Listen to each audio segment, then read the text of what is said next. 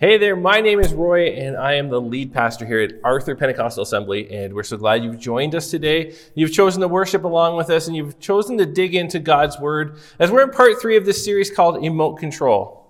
Now, if you were to go out today and you were to go for a walk in the woods, and you came across a, a sapling, like a young tree, and you were to grab that tree and kind of pull it down, maybe sort of the, the height of your head to an extent, and, and if you let go of that tree, it would snap back into form. Now, if you were to grab the tree again and bend it just a little further this time, like dra- kind of drag it down to the, to the ground, eventually what you will hear is not just a bend, but you'll hear a snap. And when you let it go this time, it doesn't snap back into place. It's, it's now broken. It's now stays down. Well, this is an effective illustration of what happens in, in this the spectrum of stress and burnout. The, when you stress, it's, it's like being bent. And eventually you snap back to place, you do recover, but when you, when it comes to burnout, first you bend, but then you break and then you stay down. Burnout is this, it's this real phenomenon. It's this, it's not this figment of your imagination or the sensationalized diagnosis from, from a really dramatic psychologist. It's, it's a real and it's a common thing. And it's very dangerous. In fact, the side effects of burnout can be uh, exhaustion, uh, irritability, anger, paranoia, headaches, ulcers, uh, immune dysfunction, depression, and even suicide. Burnout is that point where something within you breaks. Something gets to the point where you're like, I can't keep trying anymore. When you finally just throw up your hands in the air and say, I, I don't know if I even care anymore. I don't care who sees me. I don't care who hears me. I don't care about anything. I just, I just can't do this any longer. There is, there is incredible danger when it comes to burnout. But burnout doesn't have to be the, the end.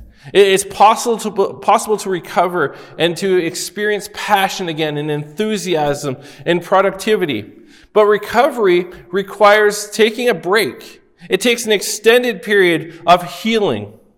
And believe it or not, Christians are very susceptible to burnout.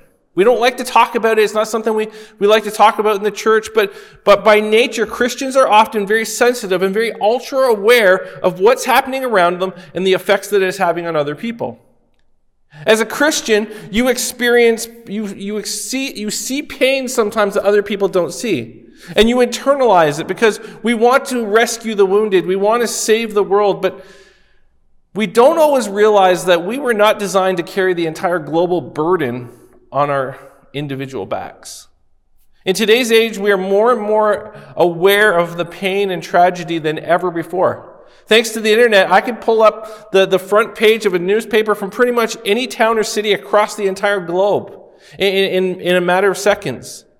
I, I hear about things globally that 20 years ago I may not have heard about.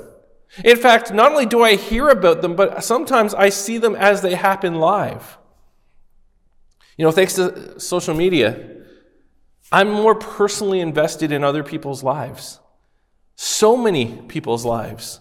See, a couple of decades ago, if, if you had a, a, a, relative that lived on the other side of the country and they had a, a, a car accident, like a minor car accident, or they, they lost their job or something, they, their, butt, their basement flooded or something, something uh, devastating to them, but somewhat minor, I probably never would have heard about it. You know, maybe my mom picks up the phones talking to a relative and I hear about it maybe like weeks later, or maybe I, I, probably don't even hear about most of it at all. But now, in the course of a day, thanks to how connected we are, I may hear about a major car accident by, from one of my friends, or, or I see a childhood friend's spouse has passed away from cancer, Someone loses a job, a, friend's business goes under, uh, there's a bombing in the Middle East, uh, here's today's COVID numbers, and, and the list goes on and on and on. It just builds and builds and builds, and this is in a 24 hour period. And the point is, is that you shouldn't just put your, bury your head in the sand and just ignore it and stop caring about people. That's not it at all. But we find ourselves taking on other people's concerns and sadness and frustration and anger and pain. And we just, there's so many people around us that we just, we take on a lot of that ourselves. And it was more than we were designed to handle. It's more than we have the capacity for. And so as a result, we feel tired. We feel weary. Like we feel emotionally exhausted. And that's one kind of tired. For many, many of us, add on work or school or other responsibilities that you have. Maybe you're you're working more hours than you've ever worked before because COVID came and, and during COVID, you were just so blessed and fortunate to, to have a job. So your job that where you would maybe normally draw lines in the sand of, I'm not going to work more than this many hours, now is asking for 50 or 60 or 70 hours a week. And you're thinking, well, I'll just do what I need to do because I need a job. And as a result, you're, you're physically tired. And when you combine, combine your physical fatigue with your emotional exhaustion, it's hard to understand why someone says to you, Hey, how's it going? And you say, Fine, but what you really want to say is, I'm done. I mean, I, I have nothing left to give. I'm burnt out. And so in Matthew 11 28, Jesus says in the message translation, Are you tired? Worn out? I don't know if there's a time in history where when you read these words, you can relate more. Yeah, Jesus, I am tired. I am worn out. I'm tired of COVID. I'm tired of, of, of masks. I'm tired of social distancing. I'm tired of not being able to hug people or go to people's houses. I'm tired of being afraid that when I pump gas, what's going to be on the nozzle. And I'm tired of hand sanitizer. I'm tired of putting my life on hold. I'm worn out from what's happening around the world, the news that I see, and people dying, and the politics and the, the race relations. In short, Jesus, I'm tired. I'm worn out. You see, there was a study done in Business Weekly where they interviewed a number of people on their jobs and asked them, How are you? And when they push past the generic, they push past their generic answers of, Well, I'm good, I'm fine, I'm okay. They ask them, no, no, no. How are you? There was one question, the one answer that came up time and time again. It was, I'm tired. Or some variation of that answer. Another way that we say it, and maybe this is the way where we're like, ah, I don't want, I don't want to seem like I'm weak or anything, so we say this, but it's really kind of the same answer. I'm busy. I mean, I'm getting ready to be tired. I'm so busy. I'm crazy busy. Like, I, there's not enough hours in the day. I'm so busy. Like, we sort of wear that like a badge, like it's a thing of honor. I'm so busy. But really, what you're saying is, I'm tired. And maybe, maybe that's your go to answer. When someone asks you how you're doing, and, and, the person is not like the barista or the bank teller, you know, it's like, I'm fine or I'm okay. But the person isn't quite a close enough person, but they are someone that cares enough. Maybe you just say, well, ah, man, I'm so busy. I'm so busy. Or I'm tired. So, to see if this is true, instead of asking you, Are you tired or are you busy today? I'm going to give you a sort of a checklist that you can kind of go through on your own. And you can tell me whether, um, well, you're watching online. You can raise your hand and You'll see it. Uh, it. This gives us an indicator how busy you actually are. So, number one, I have cut through a gas station to beat a red light. How many of you have done that? Guilty, I've done that. Number two, I don't like to take vacations where my day is not fully planned every day. For some of you, you, you, just have a hard time sitting and just reading a book or just sitting under an umbrella and just relaxing or taking a nap by, by the water or, or whatever. You want to go, go, go. You want everything planned. You want to have an agenda, what happens from the time you wake up to the time you go to bed. Number three, rather than wait for the person at the gas pump in front of me to finish, I will pull in the wrong way drag the pump over top of the car just so I can get done faster. How many of you have done that? Uh, number five, uh, number, number four, I often switch checkout lines because I think mine is the slowest. I have done that more than once, actually, in, in one, one turn. I've jumped from my lane back to the original lane I was in and then back to another, it, and it just, I, it, it doesn't work out. It never does. Uh, number five, My biggest nightmare is being stuck in a line with the lady that pulls out her coupon accordion folder. Now, if that's you, if you're that person, well, I'm, I'm so happy for your savings. But for the rest of us in the line behind you, mm, anyway, moving on. Number six, rather than fall asleep, I spend the next two hours thinking about the things I didn't do or still have to do tomorrow. Number seven, I often find myself eating meals in my car. Now, if that's, I think all of us have done that at some point where we've had to, we've had to eat on the run kind of thing. But I was driving uh, a few years ago. It was me and my wife and, and a couple friends of ours. We were in the in the U.S. because this could only happen in the U.S. Right? We were driving down the highway. Now, now mind you, we're doing like 110, 120 because their speed speed limits are a little faster. We're driving and and there's a car right beside us. And as we look over, there's a lady in the car and she's driving. She's the only person in the car. She's driving and she's full on eating spaghetti. And I mean, I'm not talking like out of like a takeout container. She's got a plate, like chinaware and, and, and, and silver, and she's doing the little spin, spin with the fork thing, and she's eating spaghetti, driving with her knees down the drive. And that, that's when you know that's when you know you're too busy. When you have to take actual, actual dishes from your kitchen with you on the go, you know you're too, you're too busy. Last one. I don't like the church dismissal where Pastor Roy dismisses us one at a time because I can't rush to get out of here really quickly. Now, those of you at home, maybe you haven't experienced this, but because of COVID, we've had to do a, a more regimented dismissal, and some people just love to rush out of here and get out as fast as they can, and now they, they have to wait for me, which but anyone, did you answer to, how many of these did you answer yes to? In this series, we've been looking at the biblical way to handle our emotions. In week one, we looked at how Jesus handled being overwhelmed by emotion, and yet he chose to prioritize the will of his Father over what his feelings told him. In week two, we looked at David and how he felt this shame when he committed adultery and murder, and how God's forgiveness doesn't just reinforce our sin, or it doesn't just, just remove our sin from the, the record, but it actually is, it's, it's meant to remove the feelings of shame that goes along with that. Last week, Pastor Justin did a great job of laying out how David handled his anxiety and how he allowed it to push him closer towards God than, rather than farther away into isolation. Today we look at we look at being tired.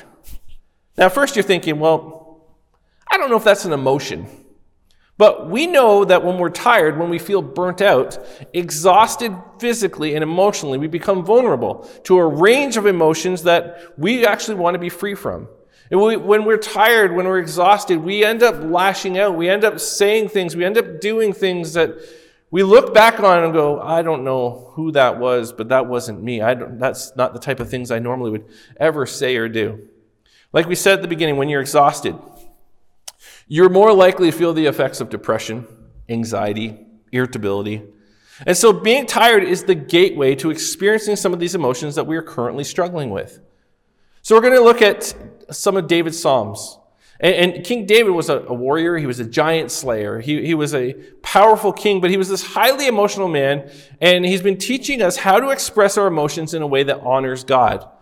Now, as you read the Psalms, these are not an instructional manu- manual. You're not going to find, here's David's five steps to be able to uh, overcome anger. Here's David's five steps to help you with your anxiety. It's what he does is he invites you on a journey with him and his emotional roller coaster, where he's, he's, you see the ups and downs, but then you also get to see what it looks like when he comes out the other side and he has submitted and given his emotions to God. So today we're looking, going to look at perhaps David's most famous psalm, Psalm 23. Many of you know at least part of this psalm, but we're going to just look at the first, uh, first few, few, first, few verses because I believe if you understand what the first uh, verse means, or the first few verses mean, it, it actually unlocks the rest. So, number one, Psalm 23, verse 1 says, The Lord is my shepherd, I lack nothing. Now, for some of you, you grew up with the King James Version, and it says, The Lord is my shepherd, I shall not want. Now, as, when I was a kid, I read this for the first time. I didn't understand this at all because it was like, The Lord is my shepherd. Okay, I understand that. I shall not want? Uh, but I thought Jesus was. Anyway, the Lord is my shepherd. I lack nothing. He makes me lie down in green pastures. He leads me beside quiet waters. He refreshes my soul. Let me just, let me just read that one more time. Just let, kind of let that sink in. The Lord is my shepherd. I lack nothing. He makes me lie down in green pastures. He leads me beside quiet waters. He refreshes my soul. David says, he starts the whole thing by saying, The Lord is my shepherd. See, if the, if the Lord is David's shepherd, what does that make David? It makes him a sheep. Now, this, sheep, this term sheep has been hijacked in our current culture. Many times people will use this word to describe somebody that just believes anything that they're told. It's a favorite phrase of some of the internet conspiracy theorists, where it's like, if you don't believe this alternate theory of what they're, they're saying and you just believe what the government's telling you or whatever, you're a sheep. You know, it's, it's not a compliment. You're, you're such a sheep. And truthfully, when someone describes you and they use an animal as, as, as to describe you, you don't want them to use the word sheep usually. Like, I'd rather use lion, like powerful and commanding, or, or, or cheetah powerful and quick, or, or a gazelle. You're so, so graceful. Something either like strong, fast, or graceful. Those are so much better. Sheep is an animal that's completely dependent on someone else to lead them. A sheep needs a shepherd.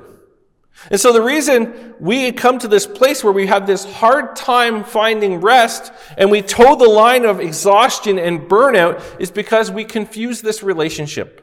We don't want to be the sheep. We want to be the shepherd. We want to be, we want to live like everything depends on us.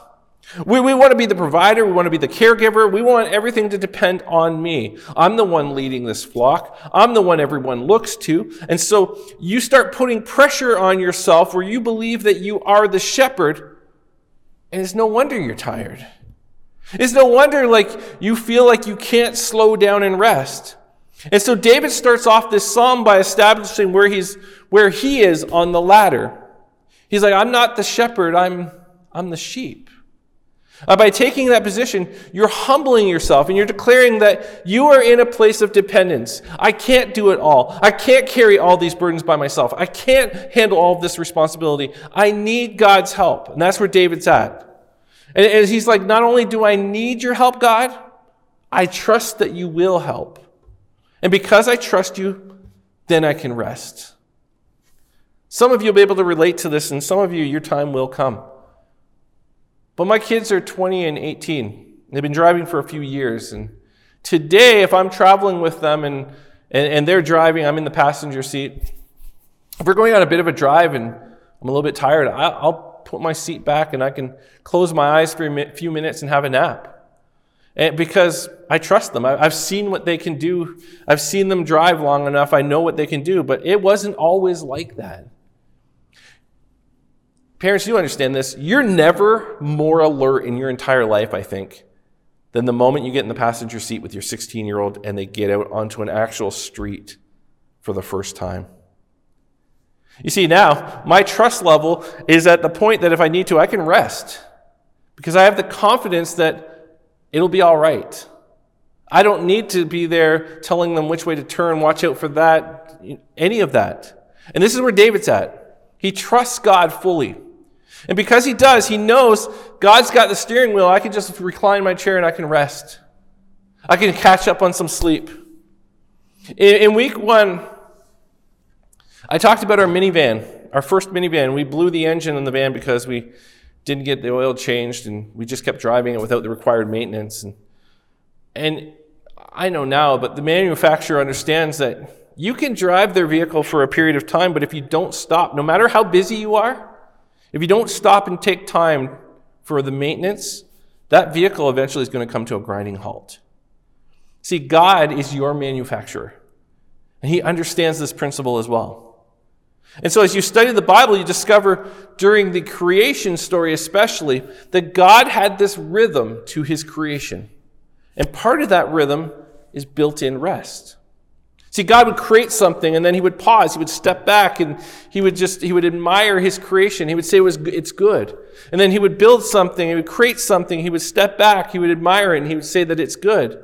And then that was the, that was the rhythm. That was the rhythm that was going on. But part of that rhythm was after day six, where it says in Genesis 2 3, on the seventh day, God had finished his work of creation, so he rested from all his work. So scripture begins with this rhythm. And then you hit Exodus, where the Israelites are introduced to the law. And what God does is he, he takes this rhythm that he had during creation and he requires it among his people in their daily lives. He, he commands the people that they need to observe this same sort of rhythm in their lives. Why? It's because he's the manufacturer. He knows how we were formed, he knows how we were built, but he also knows what we need to run and he knows what will stop us from running. And so this daily rhythm of working and doing things, but eh, we work, we do things, but then we pause and we and we, we admire the creation. We, we say that it's good, that he's good. And we pray, and then we go back to working, but we get to a part, point where we require a Sabbath. We require rest from all that work. And honestly, we've lost some of that in our society today. I mean, Sunday was, was the Sabbath, and now it's no longer a day of rest for the rest of society. And I don't mean that the, the solution is to, to go all legalistic like the Pharisees did a number of days ago, where they had over 600 rules for Sabbath, what you can and can't do, where it kind of became more of a burden than a day of rest. And they write down to how many steps you can take on the Sabbath. I don't think that's the answer. But taking a day to rest and recoup is part of God's rhythm, and our society has lost touch with it. See, even if you're not a Christian, You've got, to, you've got to be able to see the benefits of taking a day where you devote it to physically resting and, and, and allowing yourself to mentally rest at the same time. Uh, we're in a society now that's, we used to be six days on, one day off. Now we're 24 7. We're constantly go, go, go, and it's taking a toll. And, and, as Christians, we get caught up in that sometimes because then we push some of our work into Sunday. We allow other tasks to distract us from making, making a church or worship a, a priority. And then we begin the work week on Monday and we feel kind of frazzled. We don't know what happened. It's, it's like this. Have you ever taken your kids to, to Disney World on vacation? We took our kids to Disney World. It was, it was a ton of fun, but it's not relaxing. We went for a week. We drove. We drove for like a day and a half down to Florida. We, we spent three days at the theme park. You kind of get back in your car and you drive a day and a half back. And you get back from the vacation. And it was so good. There were so many memories. But part of you is just like, I think I need a vacation from my vacation. That's what our week looks like when we don't understand God's rhythm. When we don't take time aside and actually create the space for us to rest. And so we go on and on. And we think we can accomplish more. But inside, we know and you know that the, this pace really isn't that sustainable. And you know that you're eventually going to pay a price, but you push yourself and you push yourself and, and to the point where your body just kind of lets you know, I can't do this anymore. The other area where is a major concern is our relationships. Because your relationships, they feel the toll of this as well. Because you're not taking the time to connect with those that you care about. And, and you, you end up being a bear to be around because you're, you're feeling the pressure of being the shepherd. You're not just allowing yourself to be the sheep. And so when you understand God's rhythm for you, you benefit physically, you benefit mentally, you benefit relationally, but you also benefit spiritually. Because when you take that time to just rest and, and be in God's presence, you realign yourself with God. You sort of recalibrate in that moment as you head into Monday. And you also display your faith in a practical way. You show that you trust that God will help you accomplish in six days what you thought it was going to take to, to, to, to accomplish in seven days because you're the sheep. I, I have a friend that I worked with for 10 years. He's a pastor in, my, in my past church. He's, a, he's part-time pastor, part-time farmer. And he was raised in a farming family, but he was also, he was raised in a Christian family that loves God more than anything. And in their family, they had this hard, fast rule. They didn't farm on Sundays. And I, I now know enough about farming to know that there is real pressure. And sometimes that, that window for planting or for taking crops off the field can be short. And a lot of times it's weather dependent, which sometimes makes that window even shorter. And there's pressure. And I don't pretend to know what that pressure feels like because I can only imagine it's immense. And if you're a farmer and you're listening, this is not a guilt trip. This extends to anybody who just doesn't take the time in their profession to just rest and take a Sabbath. But what I did watch is I watched for 10 years in my friend's life how God honored his decision. Even days, I'm sure there were days where he's like, oh, I, I, it's rained all week. I should be out there. Everybody else is out on the fields right now. But I watched as, how God honored his decision to, to honor the Sabbath. When other people were working on their fields on Sunday, he made this decision to, to honor God's rhythm. I saw how faithful God was with his crops. There were a number of times where his, his beans outproduced people around him who were working longer hours. The number of times that, that that happened just didn't make any sense. But what his actions displayed was that he believed that God was the shepherd and that he was the sheep. And that not only did God know better, but that he would also provide when it didn't make sense. You know, as, I, as we're talking about this, about getting rest and taking time, I know there's many of you that are agreeing with this whole concept. You, you, you don't have any arguments against it. In theory, it sounds good. And most of you maybe are nodding along, agreeing with it. But agreeing with it and doing it are two different things. Because some of you are looking at your daytimer right now, or your schedule, or your calendar. You're looking at your to do list, and you're thinking, I don't know. I don't know how I'm going to eliminate any hours from my week. You know, we look, sometimes we look at time the same way we look at money. We even use the same words at times. Like, I'm going to spend some time on that. That's just a waste of my time. My time is extremely valuable. I'm banking time. I'm running out of time. I'm going to donate my time, or, or I'm going to give some of my time to that. Because sometimes this word time and money are interchangeable in our vocabulary, but sometimes it is in our thoughts as well. Because for some of you, you hear a sermon on giving and, and you want to give, you, you, you, you agree with it, you, you want to be generous, but you, the concept and actually doing it are two different things. Because you're like, if you looked at my bank account, you would see why I can't. I just don't have the money to give. And you're hearing this message today and you agree. How, how, could, how can I not agree with resting more? I know how busy my life is and I know how beneficial it could be, but I just don't have the time to give. But David says in verse 1 The Lord is my shepherd, I lack nothing. See, this statement is key. I lack nothing. You know what it is that keeps you from resting? Is this idea that you lack something.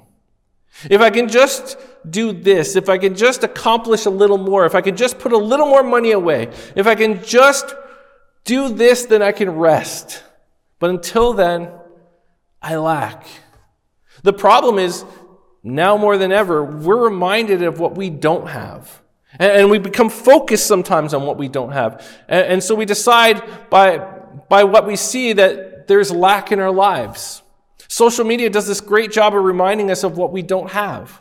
You know, all it take for me is a, few minutes of scrolling through social media, and I can come to the conclusion pretty quick that my house is too small, my car is too old, I need a cottage, I need a boat, I need more muscles, and the list goes on and on and on. You know, I was just talking to a pastor friend the other day, and he was telling me that he's helping two couples at the same time that are on the brink of divorce. Like, it's, it's kind of on him right now to convince them why they shouldn't get divorced. And, and both couples' relationships fell apart the day after Valentine's Day. And I don't know all the details, and maybe it's just a coincidence. But social media on Valentine's Day will lead you to believe that every relationship is incredible. Even if he's a jerk for 364 days a year and buys flowers once and his wife posts it, you instantly go, wow, what a relationship. That's, I'd love to have a relationship like that. And you're looking at this on your phone and examining, examining your own relationship through an artificial lens. And you come away believing that there is lack in your relationship. But David says, the Lord is my shepherd. And when you fully grasp that, the pressure's off. When you fully grasp that He's the shepherd, that you're the sheep, you understand that you have all you need. Verse 2 says, He makes me lie down in green pastures. He leads me beside quiet waters. He refreshes my soul. See, God desires for you to be renewed. He wants to provide everything you need, and He knows you just can't keep going. In his book titled Sabbath, Wayne Muller says this If we do not allow for rhythm of rest in our overly busy lives, illness becomes our Sabbath. Our pneumonia, our cancer, our heart attack, our accidents create Sabbath for us. You see, I just learned this the other week, uh, this week actually. But sheep will often eat and eat and eat without taking the time to digest what they're eating. I mean, you've seen this. You've seen your uncle do this at Thanksgiving. It's like they don't know when to stop. And so a shepherd will come along and gently lie them down. Otherwise, they will get what is called sheep bloat. Again, your uncle suffered from this as well. You just didn't need to lie him down. He did that on his own. But sheep bloat is extremely dangerous for the sheep. It's extremely dangerous, and if, you, if it's left unattended, it can actually be deadly. And if they can't digest what they've consumed, they could be in trouble. So David says, He makes me lie down in green pastures. See, God knew that if He didn't, it was dangerous for David. You can't just keep consuming, consuming, consuming, and going and going and going and not taking time to stop and lie down and digest. That's why you need to take time. You need to let the shepherd lay you down. You can't just keep going and going. And you notice there's nothing here that David does for himself, it's God that is in control. David just simply submits to his leading. He makes me lie down. He leads me beside quiet waters. And as a result, he refreshes my soul. All you have to do is create the space Create the room in your week so that you can receive these things from God. And honestly, this looks different for everyone. This looks different depending sometimes how you're wired. I believe corporate worship is an integral part of the Sabbath. But, but what about the rest? Well, again, it depends on how you're wired. But there's three questions you need to ask yourself when it comes to your Sabbath. A, does it replenish you physically? Does it rejuvenate you emotionally? Does it restore you spiritually. See, for, for some of you, maybe it's an afternoon nap. It's a Sunday. I, personally, I love Sunday naps. I've learned to love Sunday naps. You know, when I was a youth pastor, my senior pastor used to say to me at times that when, the, when he's preached a message on a Sunday, he is exhausted. He's so tired. And I'm, I'm thinking, okay, man, whatever. That, like, you're just getting up and speaking for 30 minutes. I do that at youth group, like, every week and I, and then afterwards I play capture the flag with the kids. Like I don't understand how how that's how you be so tired. And then I had to preach for the first time on a Sunday morning. And I don't know what it is. It's emotional, it's spiritual, it's physical. It's almost like you just leave everything out there on the platform. But I'd go home and I'd be so, so tired. And I couldn't, like, unlike anything I've, I've felt before. And so Sunday afternoon nap, it's, it's the best. For you, maybe that maybe that's what it is. For for some of you, maybe it's you on you pick up an, a musical instrument because you're musical and you just strum at a guitar or play on the keys. And for you, it's just this part where emotionally and spiritually and physically, it's just it's just a rest. For some of you, it's just it's having dinner with some good friends where they just really pick you up and just you just feel rejuvenated when you're done for them. For others of you, you might have to say, you know what, not on my Sabbath. You know, on my Sabbath, you don't really restore me. I'll meet with you on Monday. But and for others, maybe it's an afternoon drive or a bike ride. You see, your day of rest should check these three boxes. Does it replenish you physically? Does it rejuvenate you emotionally? Does it restore you spiritually? You should feel restored physically, emotionally, and spiritually. Because God's rhythm will prepare you then to be your best for the upcoming week. Let me close with this thought. This week, it's really hard in today's day and age to get through the week without having to plug something that you have in to be recharged.